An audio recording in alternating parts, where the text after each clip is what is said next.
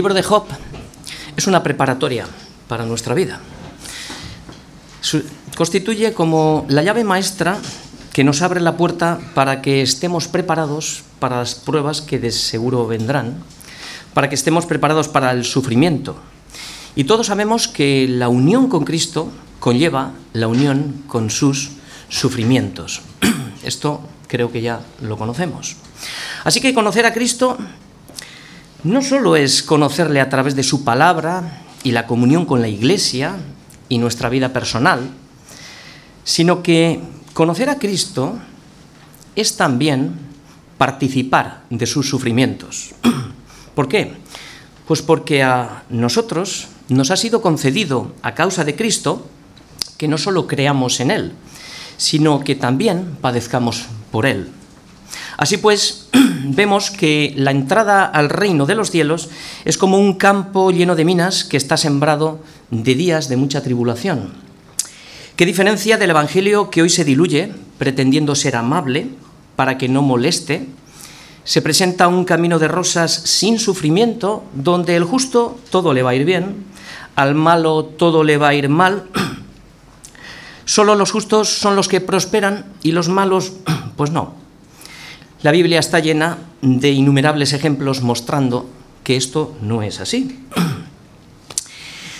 Cuando escuchas que la causa de tu problema es absolutamente tu pecado, y ciertamente esto es así desde la caída del hombre, evidentemente también si vives una vida desordenada y practicas el pecado, pues no hay mucho más que decir. Esto es sentido común.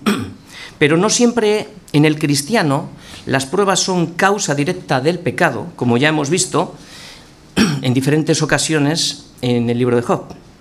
Y el ejemplo más cercano es lo que estamos viendo, Job mismo.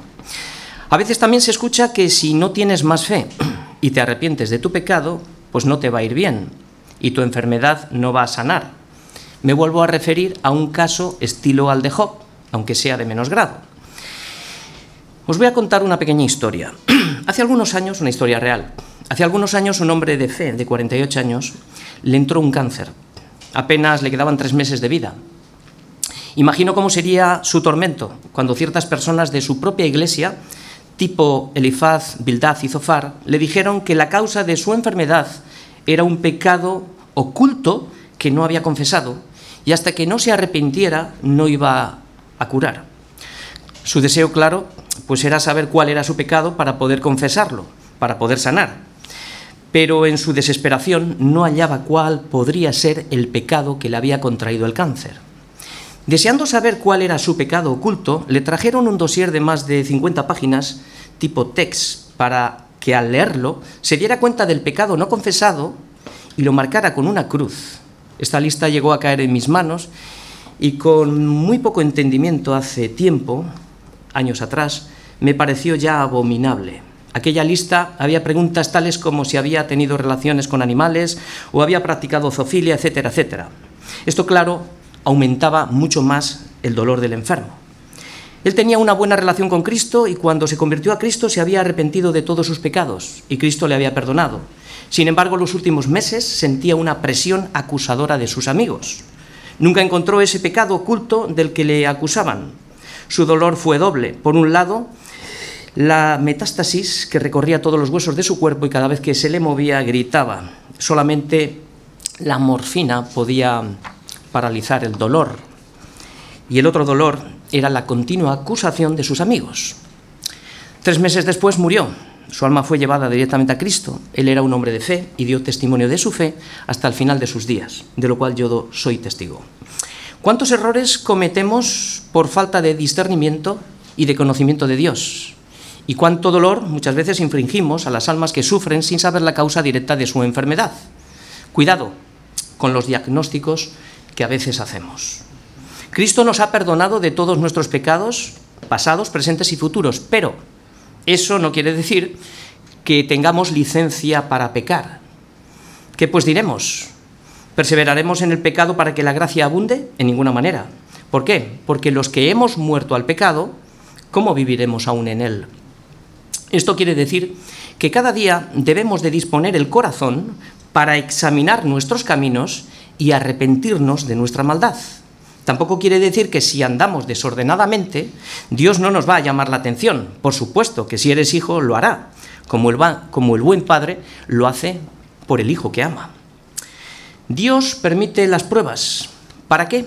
Para penetrar en el interior de nuestro corazón y arrancar toda la confianza en nosotros mismos y aprendamos a buscar a Cristo y a depender completamente de Él y no de nuestra propia opinión. Por eso debemos de saber que la causa de las pruebas son los propósitos eternos que Dios ha preparado anticipadamente para nuestra vida. Bien, podrían ser hacernos más maduros, probar nuestra fe, bien sea por causa del pecado directo, para limpiarnos de nuestra maldad o para prepararnos para lo que vendrá y en el futuro presentarnos sin mancha delante de Él. Si las pruebas no serían necesarias, como ha dicho el Señor, si las pruebas no tendrían un propósito bueno y santo, si éstas no fueran para nuestro bien, jamás hubiera Dios entregado la vida de Job en manos de Satanás para ser probada. ¿Qué es lo que quiere el Señor? Dios quiere vasos vacíos, para que aprendamos a depender de Dios y no de nosotros mismos. Y aunque Dios le dio el título de varón justo a Job, lo mismo que a ti y a mí nos haya imputado su justicia, esto no significa que ni Job, ni tú ni yo seamos sin pecado. Sabemos que en nuestro corazón albergamos pecados ocultos que no conocemos. El mismo Job, lo vemos que al final del libro confiesa este mismo hecho. La prueba fue necesaria. Y como es para bien, pues trae grandes beneficios, porque eso es lo que dice el libro de Romanos, que todo es para bien. ¿Qué le pasó a Job? Se dio cuenta de hablar cosas que no entendía, sin embargo la prueba le fortaleció su fe en la paciencia. Conoció al Señor desde el valle de la sombra y de la muerte, como antes no le había conocido. Descubrió que en su debilidad defendía su inocencia ignorantemente y no tenía que hacerlo.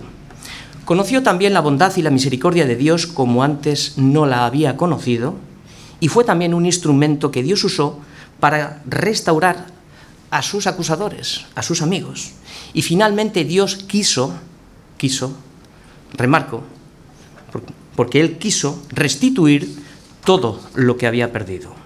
Ahora bien, si las cosas hubieran terminado en el capítulo 2, cuando dijo, recibiremos de Dios el bien y no o sea, recibiremos de Dios el bien y el mal no lo recibiremos, pues ¿qué hubiera sucedido? Pues que no hubiera visto la prueba completa del Señor, que es su misericordia y su compasión, habría hecho el efecto contrario en su vida, que sería fortalecer la raíz de su propia justicia, alimentar su autosatisfacción y habría tenido motivos suficientes para seguir confiando en sí mismo y el fin del Señor no lo hubiera alcanzado. Además, añadimos, el corazón de Job todavía no había sido preparado para exclamar, he aquí yo soy vil ni había aprendido todavía a decir yo me aborrezco y me arrepiento en polvo y ceniza. Y ya no hizo más preguntas. Bien, pues hasta aquí lo que hemos visto ha sido la intervención, hasta el capítulo 10, hemos visto la intervención de Elifaz, que es el mayor de todos. Toda su acusación a Job la basó en la experiencia y en revelaciones personales. El segundo fue Bildad, su acusación la basó y la apoyó en la tradición, y el tercero que hoy comienza es el más pequeño de los tres. Su nombre es Zofar. Este es el menos compasivo de todos. Este es un legalista arrogante que confía en su propia opinión y no tiene ninguna duda que Job sufre directamente por la maldad de su corazón. Zofar había escuchado todas las conversaciones porque había sido testigo, de hecho lo vamos a ver en las preguntas que hacen, y no le quedan argumentos nuevos, todos hablaban lo mismo, y más lo que vamos a ver hoy es prácticamente una repetición de lo que ya se ha dicho, pero siente la necesidad de hacerlo. Vamos a leer todos los versículos del 1 al 20 y vamos a ir trazando las líneas por las que Zofar está preparando esta acusación delante de Dios hacia Job. Bien, respondió Zofar Naamita y dijo, Lo primero que va a hacer es la exposición del pecado. Las muchas palabras no han de tener respuesta y el hombre que habla mucho será justificado. ¿Harán tus falacias callar a los hombres y harás escarnio y no habrá quien te avergüence? Tú dices, mi doctrina es pura y yo soy limpio delante de tus ojos. Mas, oh quien diera que Dios hablara y abriera sus labios contigo, y te declarara los secretos de la sabiduría, que son de doble valor que las riquezas. Conocerías entonces que Dios te ha castigado menos de lo que tu iniquidad merece. Ahora va a hacer una exposición de la sabiduría, de la potencia de Dios. Y comienza diciendo en el versículo 7, ¿descubrirás tú los secretos de Dios? ¿Llegarás tú a la perfección del Todopoderoso? Es más alta que los cielos. ¿Qué harás? Es más profunda que el Seol. ¿Cómo la conocerás? Su dimensión es más extensa que la tierra y más ancha que el mar. Si Él pasa y aprisiona y llama a juicio, ¿quién podrá contrarrestarle? Porque Él conoce a los hombres vanos. Ve a sí mismo la iniquidad y no hará caso. El hombre vano se hará entendido cuando un pollino de asno montés nazca de hombre. Y ahora pasa a expresarle que la única salida está en este plan que ya había sido repetido, pero ahora lo va a decir con otras palabras. Si tú dispusieres tu corazón y, entendieres y extendieres a él tus manos, si alguna iniquidad hubiera en tu mano y la echares de ti, y no consintieres que more en tu casa la, la injusticia, entonces levantarás tu rostro limpio de mancha y serás fuerte, y nada temerás, y olvidarás tu miseria, y te acordarás de ella como las aguas que pasaron. La vida te será más clara que, al, que el mediodía, aunque oscureciere, será como la mañana. Tendrás confianza porque hay esperanza, mirarás alrededor y dormirás seguro. Te acostarás y no habrá quien te espante, y muchos suplicarán tu favor. Y termina diciendo, si no es así, Job, si no haces esto, entonces te va a ocurrir esto. Pero los ojos de los malos se consumirán y no tendrán refugio, y su esperanza será dar su último suspiro. Bien, más o menos hemos visto, para fijarnos un poco por dónde va. El tema es el siguiente, para Zofar. Job se encuentra en una situación de peligro, y la única salida al pecado es el arrepentimiento. Esto es verdad. Aunque nosotros sabemos que Zofar va a errar en el blanco, igual que sus amigos, vamos a intentar aprender de las verdades que Zofar dice, porque son interesantes, como aplicación práctica para nuestra vida. El esquema que vamos a seguir es el que Zofar ha diseñado. Primeramente, hace una gran exposición sobre el pecado, luego, en, contraposición, presenta la sabiduría de Dios frente a la, a la necedad del hombre, de Job. En tercer punto, vemos que presenta un plan de salvación para el hombre y en cuarto lugar, cierra con la condenación final para los que no se han arrepentido. Así que la única salida, la única salida al pecado es disponer tu corazón, arrepentirte, clamar misericordia, poner la fe en Cristo y darnos un giro, ¿verdad? Job capítulo 11. La única salida al pecado es Jesucristo. Él es la respuesta a todas nuestras aflicciones. Esa es la única salida. Muy bien, más o, más o menos nos va a decir Zofar de manera positiva quién soy yo, la condición del hombre, quién es Dios y lo que Dios quiere de mí y las consecuencias que el pecado traerá a nuestra vida si rechazamos la gracia de Cristo. Esto es para nosotros. Así que el esquema que vamos a seguir es el siguiente. De los versículos del 1 al 6, exposición del pecado, de los versículos del 7 al 12, la exposición de la sabiduría de Dios y su poder, y los versículos del 13 al 19, vamos a ver que la única salida es el arrepentimiento. Y el versículo 20 detalla el estado de los condenados. Esto vamos a exponerlo en la vida de Job, pero lo vamos a ver continuamente como positivo para nuestra vida, para extraer la, la, aplicación, la enseñanza para nuestra vida. Vamos a leer los versículos del 1 al 6, donde Zofar expone el pecado de Job. Respondió Zofar Naamita, dijo, las muchas palabras no han de tener respuesta, y el hombre que habla mucho será justificado. ¿Harán tus falacias callar a los hombres? ¿Harás escarnio y no habrá quien te avergüence? Tú dices, mi doctrina es pura y yo soy limpio delante de tus ojos. Mas oh, quien diera que Dios hablara y abriera sus labios contigo y te declarara los secretos de la sabiduría, que son de doble valor que las riquezas. Conocerías entonces que Dios te ha castigado menos de lo que tu iniquidad merece. Muy bien. La intervención de Zofar no aporta nada nuevo. Su carácter es impetuoso, como estamos viendo. Su teología es legalista, fría y mecánica. Su concepto en cuanto a la aplicación de la justicia y la falta de discernimiento y la ausencia de cuidado pastoral le hace confundir las palabras de un alma sufriente con la palabrería de un charlatán. Esto es lo que produce a Job mucho más dolor. Así que tenemos la primera acusación. Más o menos lo que dice en esta primera acusación a Job es que sus palabras son falsas, sus palabras son vacías, sus palabras son innecesarias, son palabras de escarnio y además, no solo eso, sino que se justifica a sí mismo. Prácticamente le está llamando blasfemo y le está diciendo que es un hereje porque la jactancia era un rechazo al pensamiento de la retribución.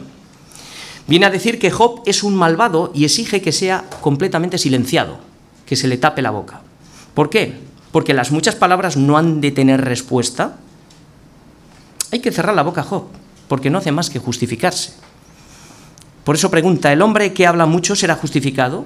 Job ya había respondido en el capítulo 9 a esta pregunta que ahora se la hace después, diciendo que el hombre no puede ser justificado delante de Dios. Así que lo que Zofar dice que necesita Job es que sea avergonzado. Sin embargo, lo que Zofar no sabe es que Dios le había declarado justo y recto delante de él. Y al final, el que sale avergonzado es Zofar y no Job. Esto lo veremos al final. Así que vemos que la pelea de Zofar no es directamente con Job, sino indirectamente con Dios. ¿Cuántas veces por la falta de discernimiento nos podemos hallar peleando con Dios? Porque nos creemos lo que no sabemos. Aunque Job se queja y habla mucho y defiende su inocencia,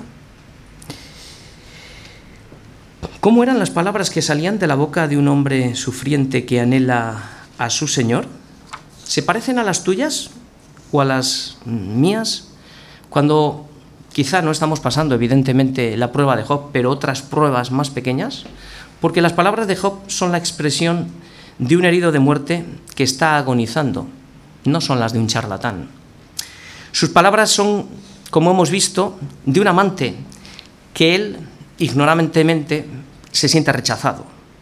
Sus palabras son de un verdadero hombre de fe, que lucha con un trágico destino y lo que está buscando es la luz, está, está buscando la salida del túnel. Y sus palabras son de un corazón quebrantado, de un luchador íntegro y auténtico. No son palabras vacías, ni son palabras vanas.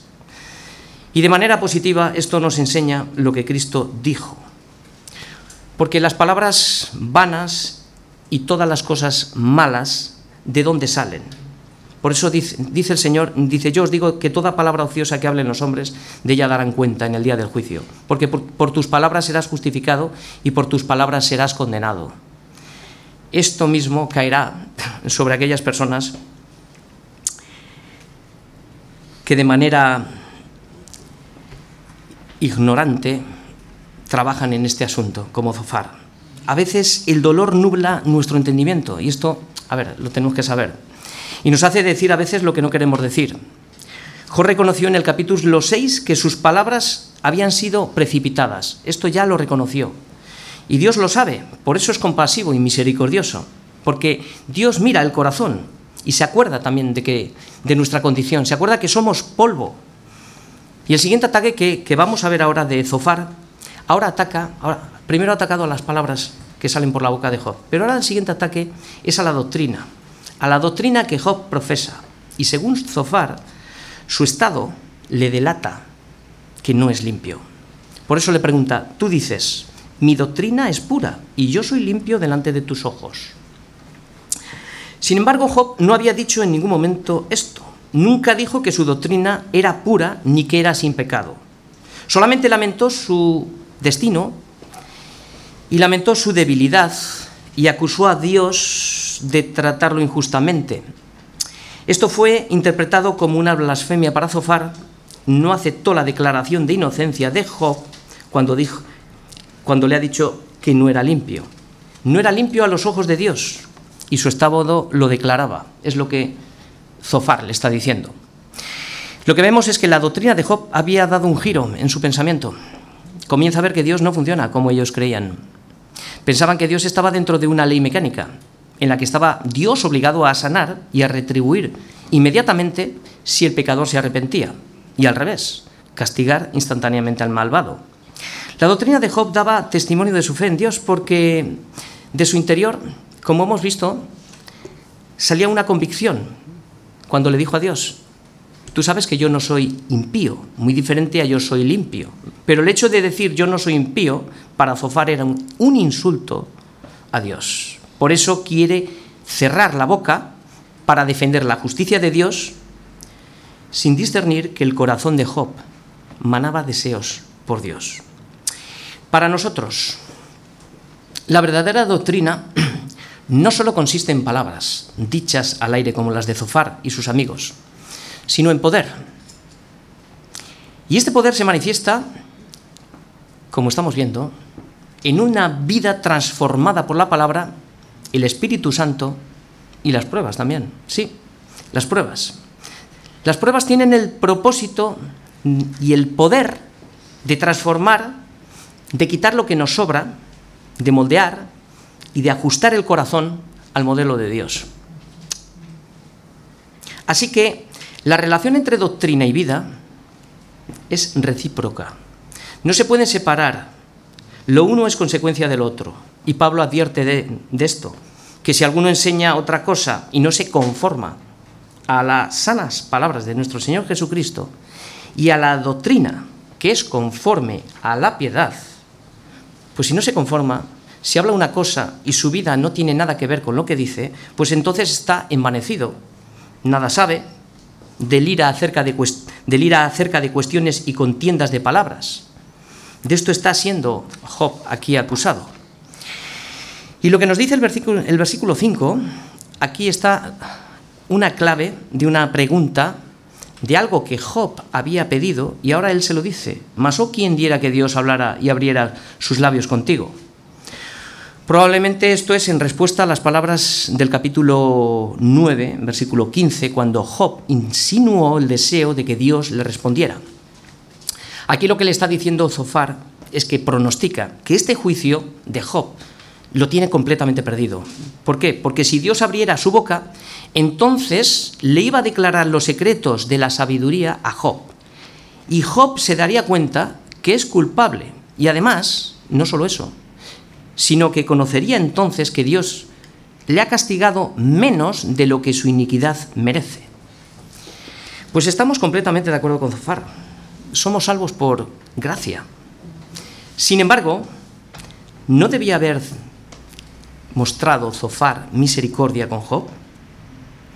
¿O estaba más interesado en salir vencedor mostrando la culpabilidad de, Job? Las palabras de, de Zofar encierran una gran verdad. Dios ha tenido mucha paciencia y mucha misericordia con nosotros. Porque dice el salmista, no ha hecho conforme a nuestras iniquidades. Y me refiero ya a nosotros. Ni nos ha pagado conforme a nuestros pecados. Es decir, no ha hecho un doble juicio. No hay un doble riesgo de, culpabilidad.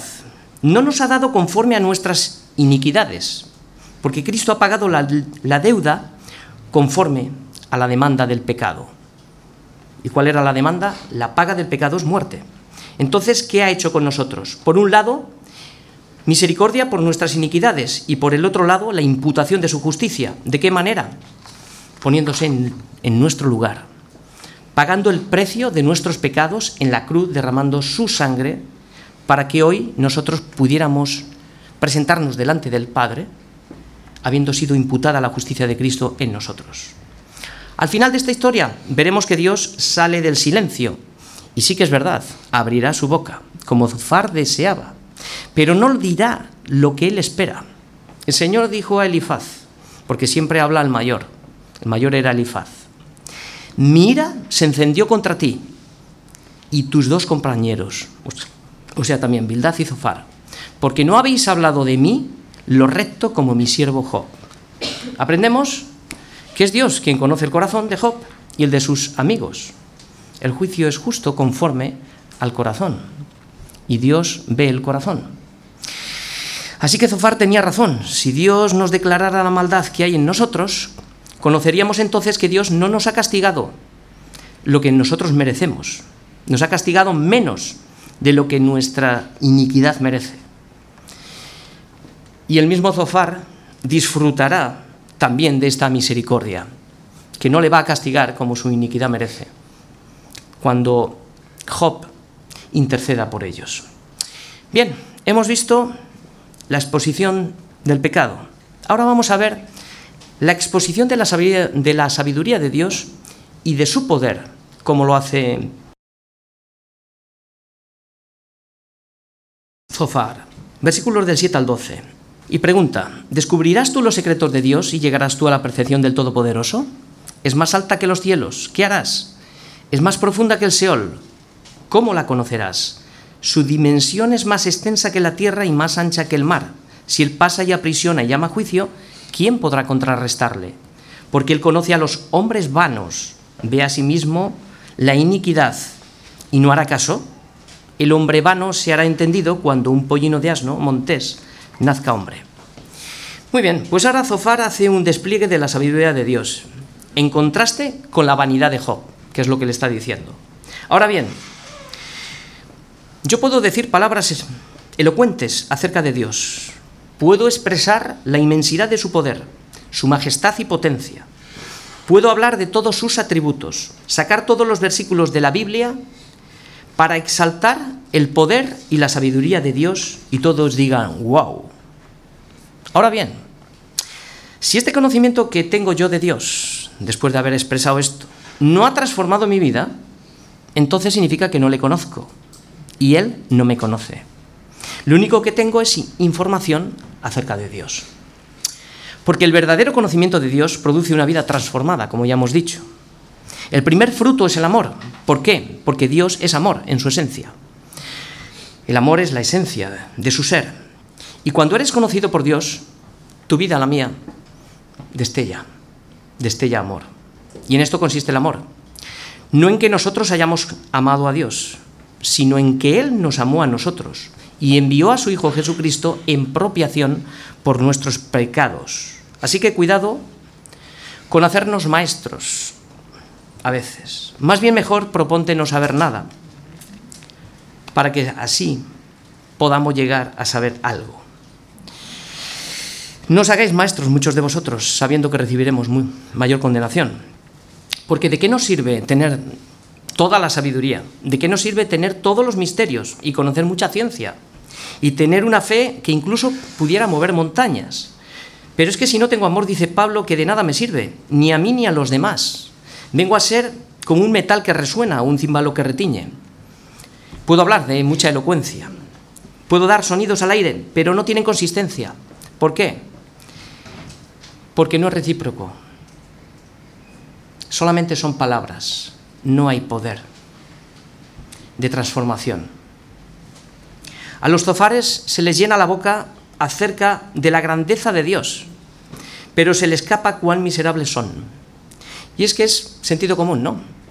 Si yo tengo una visión enorme de Dios, esto me tendría que dar una visión enorme de mí, de mi pecado. Y me daría cuenta que cuanto más conozco la grandeza de Dios, más debiera de conocer la miseria que soy. Porque, como hemos siempre dicho, si conozco a Dios, me conozco a mí, ¿no? El mayor despliegue que podemos hacer de los atributos de Dios es a través de una vida transformada, que se manifiesta en que ahora todo lo que hago lo hago de corazón y para la gloria de Dios. Fuera de esto, son todo palabrería. Si nos acogemos a la ley de Dios sin haber sido transformados por el Espíritu Santo, nos convertimos en auténticos verdugos, sin discernimiento. Porque con la ley en la mano los fariseos trajeron a Jesús una mujer sorprendida en adulterio y le preguntaron a Jesús, según la ley Moisés dijo que a estas personas, a la mujer adúltera, había que apedrearla. ¿Tú pues qué dices? Esto era una retribución mecánica. Pero Jesús fue más allá de la ley para mostrar los caminos que anteceden al juicio, mostrando su amor y su misericordia, dando oportunidad para el arrepentimiento. La prueba también fue para los fariseos, porque consistió en que el que primero estaría sin pecado tirara la primera piedra. ¿Y qué pasó? Que esas palabras de Jesús les redarguyeron por su pecado. O sea, fueron confrontados. ¿Pero qué hicieron? Se fueron. Qué pena que no se quedaran. Porque la misericordia también era para ellos si se hubieran arrepentido. Hubieran recibido también el perdón como la mujer adúltera, pero se fueron. Lo que vemos es que la misericordia triunfa sobre el juicio y eso no quiere decir que los que resisten el Evangelio no van a ser juzgados en el día postrero. De momento Dios tiene paciencia para dar tiempo al arrepentimiento, pero al final Dios va a juzgar los secretos de los hombres. ¿Descubrirás tú los secretos de Dios? dice Zofar. ¿Llegarás tú a la percepción del Todopoderoso? Job había dicho ya en el capítulo 9.32, porque no es hombre como yo para que yo le responda, y vengamos juntamente a juicio. Así que la verdadera sabiduría consiste en reconocer nuestra ignorancia delante de Dios. Luego Zofar, como vemos en los versículos del 8 al 9, hace, presenta la sabiduría de Dios, pero la hace inalcanzable para Job. Y dice lo siguiente, es más alta que los cielos, ¿qué harás? Es más profunda que el sol, ¿cómo la conocerás? Es más extensa que la tierra, es más ancha que el mar. Es imposible, Job no la vas a conocer. Y nosotros decimos, gracias a Dios que se ha revelado acercándose a nosotros a través de Jesucristo y no la ha dado a conocer. Porque el hombre por sí solo jamás hallará los secretos de Dios. Nadie puede conocer al Padre si no es a través de Jesucristo. Y como vimos en la anterior predicación, en la última del pastor Tony en Efesios, Dios reveló a Pablo los secretos escondidos antes de la fundación del mundo y oraba para que entendiésemos este misterio. Así que Dios nos ha revelado ese misterio y esa sabiduría de la que Zofar dice que es inalcanzable. Y decía que para que seáis plenamente capaces de comprender con todos los santos cuál sea la anchura, aquí vienen las medidas parecidas, longitud, profundidad y la altura, y de conocer el amor de Cristo que excede a todo conocimiento para que seáis llenos de toda la plenitud de Dios. Como vemos, a los zofares se les llena la boca y vemos que no alienta Job. Vemos que las palabras de, de él no trae consuelo. Más bien, este tipo de personas incitan al espanto, al decir, si él pasa, aprisiona y llama a juicio, ¿quién podrá contrarrestarle? Piensa bien si quieres venir a un juicio delante de Dios, porque si no lo sabes, Dios es juez, Dios es fiscal y Dios es jurado. Y además, no solo eso, sino que tiene el poder para encerrar para siempre. Así que si Job se quiere presentar delante de Dios, lo que le está diciendo es que es un completo insensato. Esto lo que nos enseña es que habrá un juicio, que Dios es el juez y que tiene el poder de echar el alma al infierno de aquellos que no se hayan arrepentido y se hayan puesto a cuentas con Él. Esto es para nosotros. Y finalmente en el versículo 12 lo que estamos viendo, estas palabras que son difíciles de entender, es un insulto en forma de proverbio que el asno montés representa es un animal indomable y obstinado. Y lo que le está diciendo a Job es que es indomable y es obstinado. Bien, hasta aquí hemos visto la declaración del pecado, la exposición de la sabiduría de Dios y su poder, y ahora, ahora le dice, esto es lo que eres y esto es lo que Dios es. Solo tienes una salida. Y aquí está el centro de la predicación, una salida. Y la salida es que se arrepienta. Vamos a leer los versículos del 13 al 19. Os adelanto que, es, que son palabras acertadas, pero no para Job. Es para que nosotros las entendamos, para aplicárnoslas a nuestra vida. Está haciendo, como hemos dicho, toda la aplicación sobre Job es desacertada. Si tú dispusieres tu corazón y extendieres al tus manos, si alguna iniquidad hubiera en tu mano y la echares de ti, y, y no consintieres que more en tu casa la injusticia, entonces levantarás tu rostro limpio de mancha y serás fuerte y nada temerás. Olvidarás tu miseria y te acordarás de ella como aguas que pasaron. La vida te será más clara que el mediodía. Aunque oscureciere, será como la mañana. Tendrás confianza porque hay esperanza. Mirarás alrededor y dormirás seguro. Te acostarás y no habrá quien te espante, y muchos suplicarán tu favor. Bien, todos sabemos que Zofar está errando en el blanco, como acabamos de decir. Ciertamente el pecado es lo que desordena nuestra vida, ¿verdad? El pecado desordena completamente la vida del hombre. Por eso el único medio que tenemos de ordenar nuestra vida comienza con el arrepentimiento. En esto estamos todos de acuerdo con Zofar. La decisión más importante del hombre que está fuera del, orden de Dios es arrepentirse. Así que si hoy hay alguien aquí que está fuera del control de Dios y no ha entregado su vida a Cristo, si alguien está sin Cristo, es buen momento para poner fin al desorden que el pecado nos ha ocasionado. Y la lista es interminable. Adulterio, fornicación, inmundicia, lascivia, idolatría, hechicerías, enemistades, pleitos, celos, iras, contiendas, disensiones, herejías, envidias, homicidios, borracheras, orgías. Esto es un pequeño listado de Pablo a los Gálatas. Ahora bien, este arrepentimiento, este arrepentimiento es único y es para salvación a todos aquellos que viven sin Cristo. Esta es la única salida al pecado, reconciliación con Dios. Y es la mejor de todas las decisiones que puedes hacer en tu vida. Luego ya una vez que hemos entregado nuestra vida a Cristo, el arrepentimiento continúa cada día. Ahora es para santificación, no es para salvación, porque ya hemos sido salvados. El arrepentimiento es la evidencia de que hemos sido salvados, el verdadero arrepentimiento. Zofar hace aquí una buena exposición del arrepentimiento y comienza por el núcleo central, donde se condensa el pecado. Lo primero que dice es disposición de corazón. Todo comienza desde el corazón.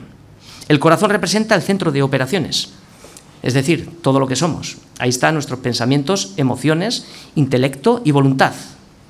Desde el corazón se dirige todo, todo lo que hacemos, nuestras buenas intenciones y nuestras malas intenciones. En una ocasión, hablando Jesús de lo que contamina al hombre, dijo a los escribas y fariseos, ¿dónde está y de dónde sale todo lo que contamina al hombre. Y dijo, porque del corazón salen los malos pensamientos, los homicidios, los adulterios, las fornicaciones, los, los hurtos, los falsos testimonios y las, y las blasfemias. Así que el arrepentimiento se produce cuando el corazón está herido y le duele el pecado. Esto sucede cuando el Espíritu Santo, a través de la palabra, nos convence de pecado, de justicia y de juicio como sucedió en la predicación de Pedro. Cuando fueron confrontados, dice que al oír esto se compungieron de corazón. Y a los otros apóstoles, de corazón. Y los apóstoles que lo escuché, o sea, perdón, y los, y los que lo escuchaban dijeron, varones, hermanos, ¿qué haremos? Así que si el corazón no se compunge, no puede haber disposición. Será otra cosa. Si el corazón no está compungido ante la predicación y te convence de pecado, no hay una disposición para el arrepentimiento. Por eso la pregunta clave que hicieron después de esto es ¿qué haremos? Esta es la disposición del corazón. ¿Qué haremos? Y cuando hay disposición del corazón, la respuesta del Espíritu Santo es inminente. Arrepentíos y bautícese cada uno de vosotros en el nombre de Jesucristo para perdón de pecados y recibiréis el don del Espíritu Santo. Si entendemos que el corazón es el máximo responsable en pecar, también lo es en el arrepentimiento. La única salida al pecado es arrepentirse. Y Zofar presenta el siguiente paso después del arrepentimiento es extender las manos a Dios. O sea, es decir, dirigir la oración al Señor. Esto era una práctica bien conocida en el Antiguo Testamento. Tenemos aquí una nota de de Estras, que dice que a la hora del sacrificio de la tarde, dice que se levantó de su aflicción y dice que habiendo rasgado sus vestidos y su manto, se postró de rodillas y dice que extendí mis manos al Señor y dije, así que el extender las manos ya es una especie de confesión, es una especie de clamor. Dios mío, confuso y avergonzado estoy por levantarme, oh Dios mío, mi rostro a ti, porque nuestras iniquidades se han multiplicado sobre nuestra cabeza y nuestros delitos han crecido hasta el cielo. Extender las manos es dirigir la oración, primero la disposición y luego dirigir la oración a Dios confesando nuestros pecados. Por eso el arrepentimiento me lleva a identificar el pecado, confesarlo y pedir misericordia. El resultado es el arrepentimiento y el perdón de pecados. Siguiente paso es, claro, es apartarme de mis pecados, porque si sigo practicando entonces, mis pecados, entonces es que no me he arrepentido de ellos. ¿Y cómo sé yo que no me he arrepentido? Siguiente punto, alejar la iniquidad de tu mano y no permitir que la injusticia viva en tu casa. Así que el arrepentimiento verdadero tiene como fruto apartarse del pecado. Aquí Zofar lo que está haciendo es una referencia a las riquezas de Job, que habían sido adquiridas por medio de la extorsión. Esto es erróneo por parte de él. Por eso el Señor le había quitado todo. Bien, luego pasa, después de esta, de esta disposición del corazón y de, y, y de prepararnos para el arrepentimiento, luego pasa a cuáles son los beneficios. Versículo 15a. El beneficio de, haber sido, de haberse arrepentido de verdad y haberse reconciliado con el Señor es perdonado, limpio y sin mancha. Y esto es verdad, primera de Juan 1.9. El versículo 15b, la segunda parte, dice que el perdón te hace fuerte, nada temerás, porque el pecado debilita. El perdón restaura, hay restauración de la paz, y esto es reconciliación con Dios, Romanos 5.1. El versículo 16 dice que te olvidarás de la miseria y habría una restitución de tus riquezas. Nosotros entendemos que vivir en el pecado nos hace miserables y pobres. Y la reconciliación con Dios nos ha hecho ricos. Pero no hablamos de las cosas materiales, como Zofar sí está hablando justamente en este punto. El versículo 17, el beneficio es que la existencia, de Job volvería a iluminarse. O sea, su ser iba a volver a ser radiante de nuevo, ¿no? Como el mediodía, viviendo confiado en la protección divina. Por eso lo que vemos también es que el pecado nubla nuestro semblante, no irradia santidad. Y cuando estamos en Cristo, irradiamos santidad. Es lo que debiéramos. Versículo 18, otro resultado es la recuperación de la fe, porque se había perdido. Ahora tenemos esperanza en Cristo, porque la fe es en Cristo. Tenemos confianza, tenemos seguridad y permanecemos en Él. Y el versículo 19 le dice, dormirás tranquilo, descansarás en Cristo. Bueno, esto lo, lo decimos para nosotros. No tendremos miedo. Los que son de Cristo son personas valientes. Los demás que ahora no quieren saber nada de ti, suplicarán tu favor, le dice a Job. Bien, Zofar ha entendido bien lo que hemos visto, ha entendido perfectamente bien cuál es la naturaleza del arrepentimiento. Sin embargo, ha fallado de lleno en el diagnóstico. Esto no significa, como hemos dicho al principio, que Job no tuviera pecado y que no necesitara arrepentirse como al final lo hará. Lo que Job no debió hacer fue defender la integridad. No, es que no necesitaba defender la integridad. El tema es que no lo sabía. La defensa está en seguir siendo íntegros. Esa es nuestra defensa. Job debía haber permanecido en silencio. Como dice el salmista, enmudecí y no abrí mi boca porque tú lo hiciste. Es fácil decir esto, claro. Pero ¿quién podrá callar ante semejante prueba y semejantes acusadores? Pues Cristo lo hizo. Jesús no defendió su inocencia cuando Pilato, le dijo, ¿no oyes cuántas cosas testifican de ti? Pero Jesús no le respondió ni una palabra a las acusaciones falsas. De tal manera que el gobernador se maravillaba mucho. Así que a veces la verdadera sabiduría es enmudecer y no abrir la boca. Ahora bien, hoy en día hay muchos zofares tratando de curar almas, su ayuda consiste en una serie de consejos que llevados a la práctica darían resultados instantáneos. No conciben que no se resuelven sus problemas tan pronto como se vuelven a Dios. Su pronta recuperación su pronta recuperación es la evidencia, es decir, que Dios restaura automáticamente todas las cosas y vuelven a la prosperidad. Esto es falso. Para Zofar, las crisis prolongadas es el resultado de no poner fin al pecado. O sea, te va mal durante mucho tiempo, podría ser que fuera causa del pecado. Pero estamos hablando cuando la prueba no ha sido por causa del pecado directo. Y esto a veces pudiera ser, ¿verdad? Como acabo de decir, pueblo de Israel, 40 años. Sin embargo, no siempre es así. No podemos olvidarnos que la fe tanto de Job como la de otros muchos que pasaron periodos largos de agonía, no salieron por caminos fáciles, sino a través de experiencias largas y, desconcertantes. Así que el arrepentimiento no me salva, ni me garantiza que Cristo tiene que darme lo que me ha quitado. Por cierto, no era mío. El arrepentimiento es la evidencia de que Cristo me ha salvado y me ha perdonado. El arrepentimiento es un don. De la, misma manera que yo no persevero para ser salvo, pensando que la salvación depende de mí y de mi perseverancia hasta el fin. No. Sino porque Cristo me ha salvado, es por lo que yo persevero. Solo Cristo salva. Así que después de querer ayudar a Job, termina con un duro comunicado, que está bien, pero en este caso nuevamente desacertado.